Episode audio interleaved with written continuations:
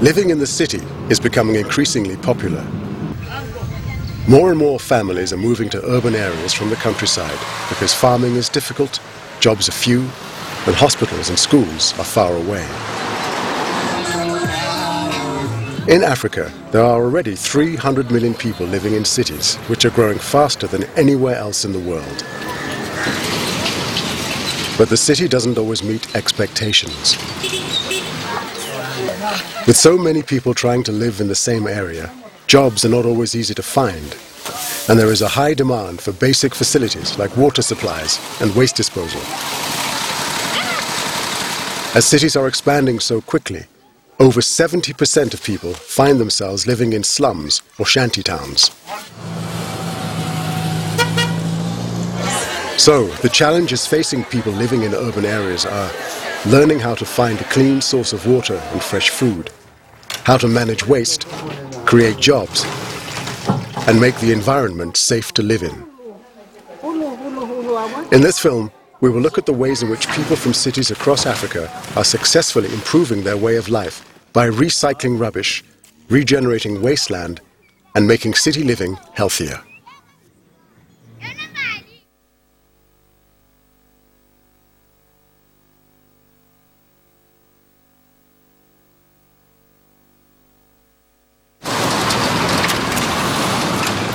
Waste, trash, garbage, rubbish. These are all words to describe anything that we don't want or need anymore. Most rubbish includes things like old bottles, rotten food, ripped tires, newspapers. In Africa, urban waste is a huge problem. As the number of people moving to urban areas increases, so does the amount of rubbish, and the cities can't cope. In Kenya's capital city of Nairobi, for example, with its population of two and a half million people, there is only one official dumping site for the entire city. With a poor waste disposal service, residents are left to dispose of their own household rubbish. As a result, many people don't care about what happens to their rubbish, thinking it's the government's problem. So people dump their rubbish on the sides of roads, on riverbanks, and in streams, where it's left to pollute natural water supplies and seep into the soil. One person in Nairobi who does care about rubbish is Andrew Macharia. A former truck driver, Andrew set up the City Garbage Recyclers Self-Help Group in a residential area of Nairobi. The first cooperative of its kind in East Africa, City Garbage Recyclers sort rubbish and turn it into products that can be sold back to the community. Andrew wanted to prove that urban waste can actually be an asset, providing an income for poorer people, as well as solving an environmental problem. But not everyone agreed with him. There, was a big problem even to my family because once since it was the first time somebody talked about waste, when you talk about waste and you want to go to the waste, they think you are also wasted yourself. So the, the, the, the idea was not a good one because, like you know, like you see, we had no shade. We were here, it was raining, we were in the waste. So everybody looked at us and said, what are these people? They could not imagine that we were doing something, we could not get anything out of waste. Because when they throw it away, they think it is there's nothing in it. So when they see you in it, they think that maybe your head is not working properly or something, or there's something wrong with you. They don't think about you that you get a future. But when when we got a donor and uh, we got some money to fence the place, put electricity, put telephone, and buy that pickup for our transporting of the. That's when they said they thought again and said, oh we thought he was doing nothing, but now we can see he was doing something. And when they see visitors coming like you are here now, that's when they think it was that this man could have been thinking something that we did not see. Proving that waste doesn't have to go to waste, the recyclers make rubbish valuable again. Once it arrives, they divide the rubbish up into organic and inorganic matter. Organic waste includes food produce like fruit and vegetable skins, all of which contain nutrients that can be used to make compost and manure for farming. Andrew has also found a clever way of producing a popular alternative fuel. Charcoal briquettes are made by mixing leftover charcoal dust with a liquid paper pulp. After leaving them to dry, the briquettes are sold to the local community. Inorganic waste, like plastic, is recycled into useful products like mattresses, which are also sold. The money that this generates helps pay the wages of the young people working at city garbage recyclers. We formed this as a self-help project where it could help us as a group. But because money is not there all the time and people expect to get money very quickly, some people drop out. And when they drop out, what we do is the money we get, we, we employ the youth, the young people like the one you see around here. We employ them as casuals and we pay them to do the composting and the briquettes and to clean the place. We do use them and pay them by the money we get from the project. Jimmy Akundu is one person who has benefited hugely from the project. Okay, when I came to Nairobi, I came looking for a job. I came hunting for a job in the industry area. So I used to, to stay around here, and that's when I, I heard about Mr. Mashari. I decided to come and join him. Yeah. Motivated by Andrew, Jimmy also trains other people how to recycle rubbish and has seen people's attitudes to waste change. The guy is great. Yeah. He do educate people. He motivates people. People used to take garbage as something messy. Yeah, but they came to understand what the what the value is. In addition, Andrew also runs a partnership with local schools, which teaches children that recycling and waste management is everyone's responsibility. My plan in the city garbage cyclers is that I have been pushing to be recognized by the government, by the city council, so that we can work together. And uh, maybe the resorts are not very bad because like now I get I am getting some visitors from the government. They are sometimes they are putting my highlight in the newspapers. So the, the, the, maybe we are going to work together, especially when they see that I'm training the youth who are jobless, who, are, who have no job, and they get employment. They are looking at it now like they can, we can work together.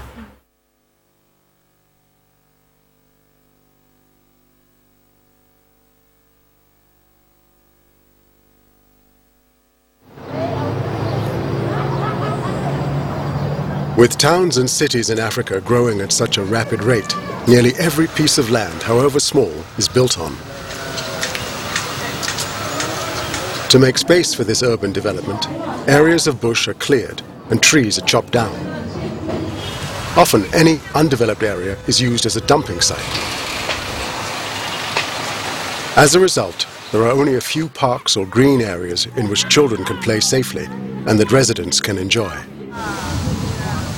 Food and Trees for Africa is an organization that's trying to improve the situation in South Africa by encouraging communities to transform their environment and their living conditions through urban greening projects. Sometimes it's useful. So Urban greening reclaims former wastelands and transforms them into green, vibrant parks. Residents are also taught how to improve the soil in their gardens so they're able to cultivate a plentiful supply of fruit and vegetables. around Okay. Yeah. Yeah. Leratong Park in Soweto, Johannesburg, is one communal area that has already been converted with the help of Food and Trees for Africa. This green space was once a polluted dumping ground, as Samuel Matavel explains. Oh, the place, the place was scary. It was a dumping place. Community used to, to dump everything almost here. Everything, everything that is a waste, it was used to, to be dumped here. We started to develop a strategy to solve that kind of problem. And then one of the techniques that we applied is to introduce a, a greening activity planting trees, using the rubbish to make compost, and recycling all of these waste materials that were here. The project taught residents the value of rubbish. They recycled their waste and used the money to buy the plants, trees, and equipment needed to create their park.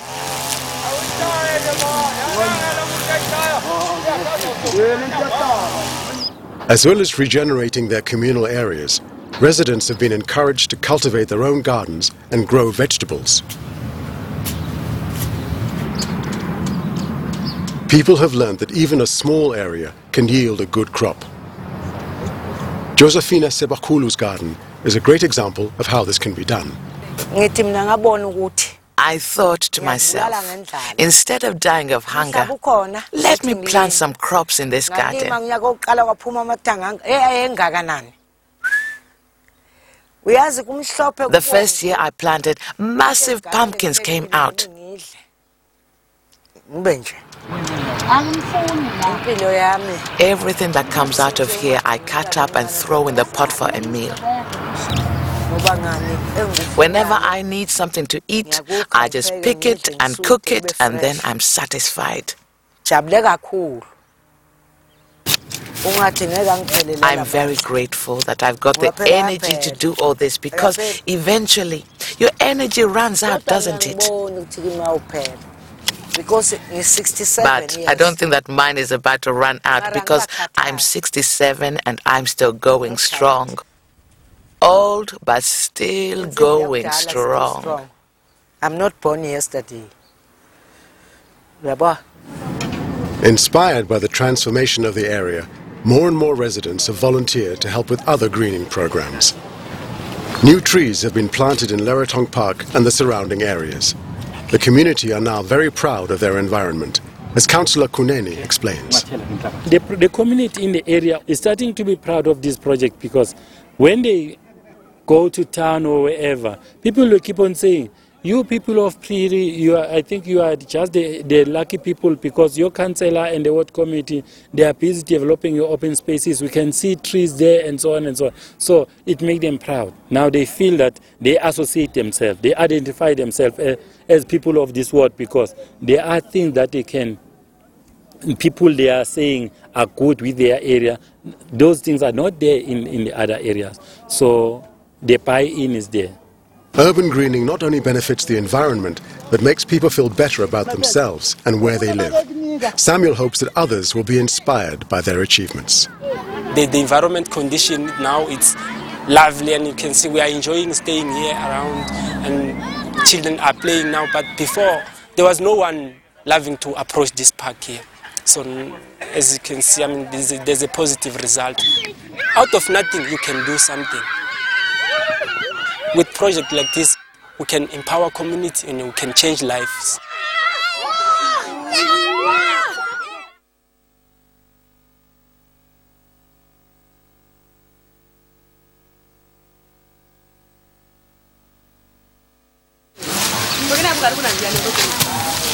Unwanted plastic bags are bad news for the environment. It's estimated that people in South Africa alone use over 8 billion bags a year. And in Kenya's capital city of Nairobi, over 2 million plastic bags are thrown away every year. The discarded bags pollute the environment and kill thousands of wild and domestic animals each year who eat them by mistake. However, one project in South Africa has come up with a clever solution to the problem.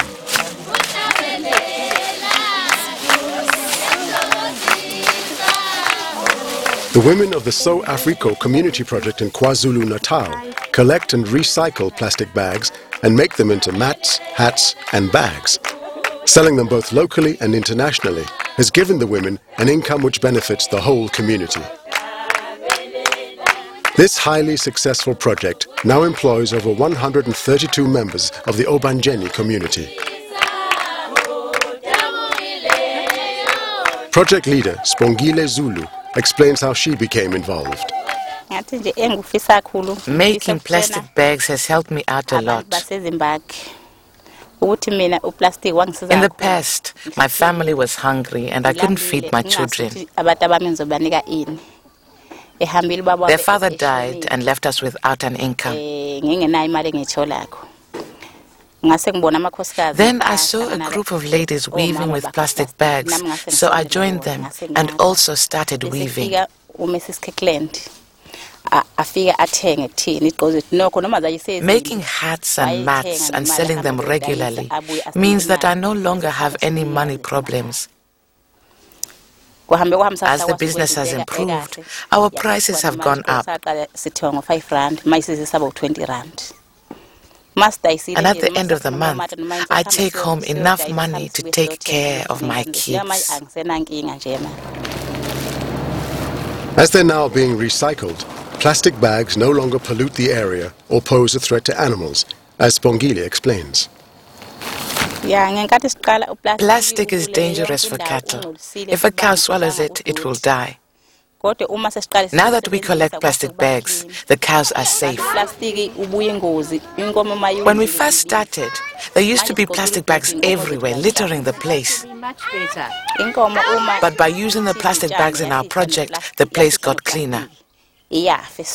Recycling plastic bags has helped me a lot. The women wash and dry the bags, then fold and cut them into long strips. Using traditional weaving and crocheting methods, they make a range of goods. It's not just the women who benefit. 18-year-old Sfiso Ndukuzulu was taught how to weave by his mother and is very proud that he's able to earn money to help look after his family. Once I have made these mats, I go and sell them on the side of the road, anywhere really.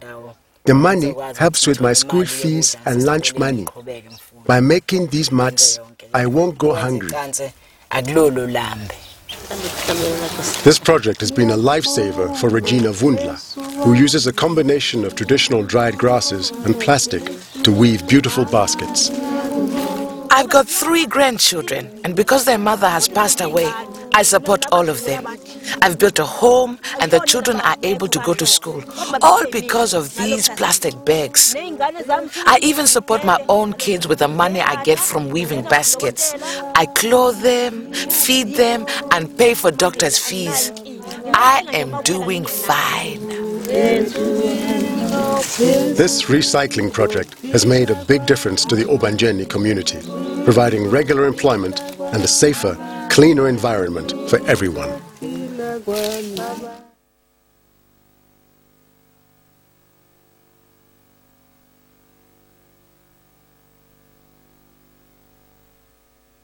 Over 300 million people in Africa have no access to proper sanitation, which means they have no clean running water and toilet facilities. Human waste that's not disposed of properly can pollute the water table and spread diseases like cholera, typhoid and dysentery. The problem is much worse in towns and cities, where people live in overcrowded conditions and often don't have access to enough toilets. Traditional pit latrines frequently overflow or collapse during heavy rains, spreading human waste everywhere and polluting sources of drinking water. Divson Ngawi explains the problem that his community faced. Uh, before, there was a big problem, especially these old latrines we had. So when it is full up, you leave it and go to dig another latrine. So it costs us a lot. To solve this problem, engineers designed a new toilet called EcoSan, which is being successfully introduced to communities across Africa.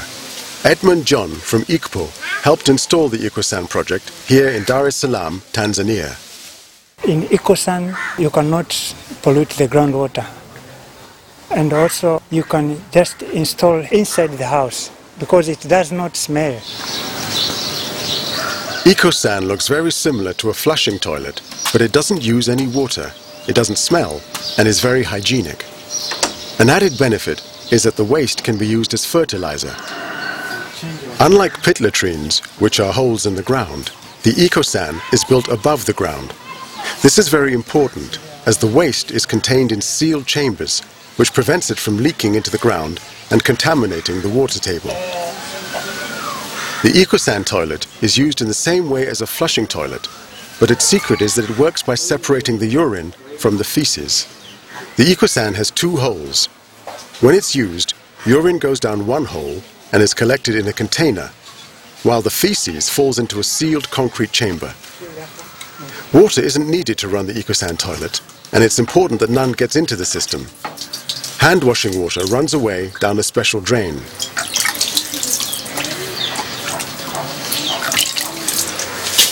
Ashes are poured into the toilet's fecal chamber every day. This helps the drying process and kills germs.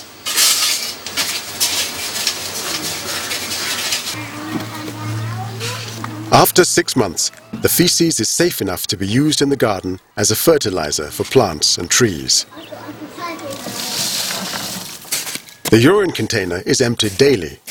Once mixed with water, it can also be used as a fertilizer. Pouring it around the base of the plant rather than directly onto it means that the nutrients reach the plant's roots. Masha Seleman explains the benefits of her EcoSan toilet.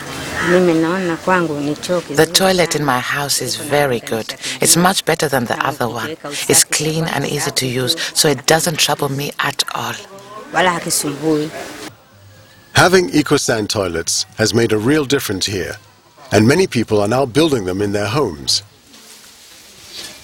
Although an EcoSan toilet costs more money to build than a traditional pit latrine, its advantages are worth the extra investment. Whereas when a pit latrine is full, a new one has to be dug. An EcoSan is just emptied, saving money in the long term. It's having the, a positive environmental impact because it uses no water and they are also benefit, benefiting on the material that they are recycling, the urine and the, san, the sanitized materials.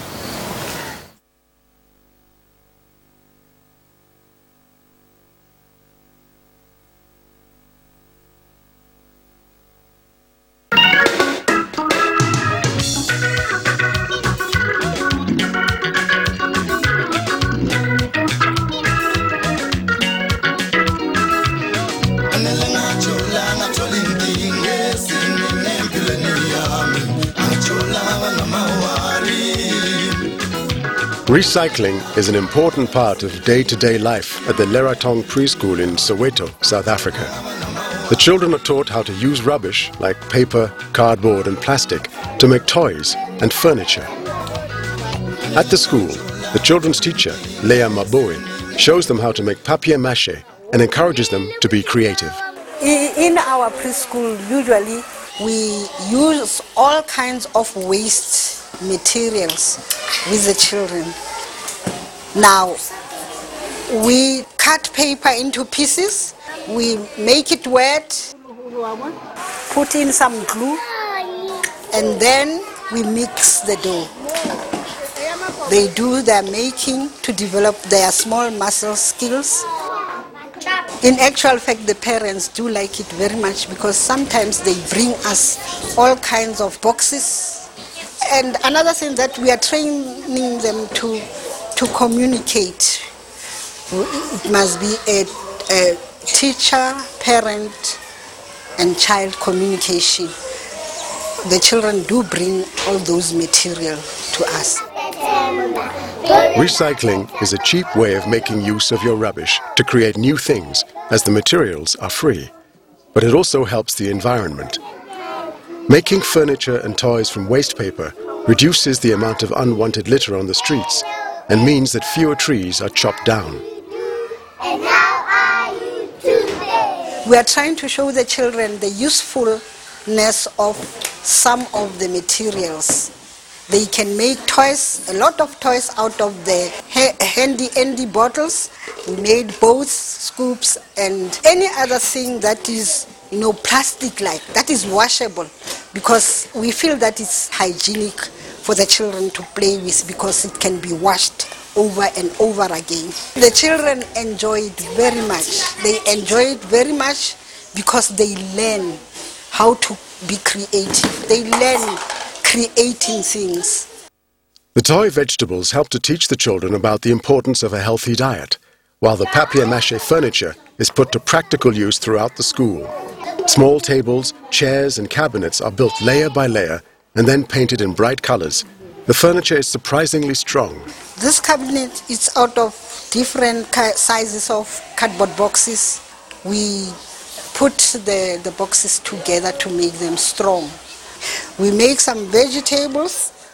Make, this is a banana. We made a banana out of the paper mache. And we make some uh, crockery or any utensils that we can use for the children to play in the make-believe corner. We would like to, to help, you know, develop our own skills, encourage the developing of our youngsters in doing things for themselves.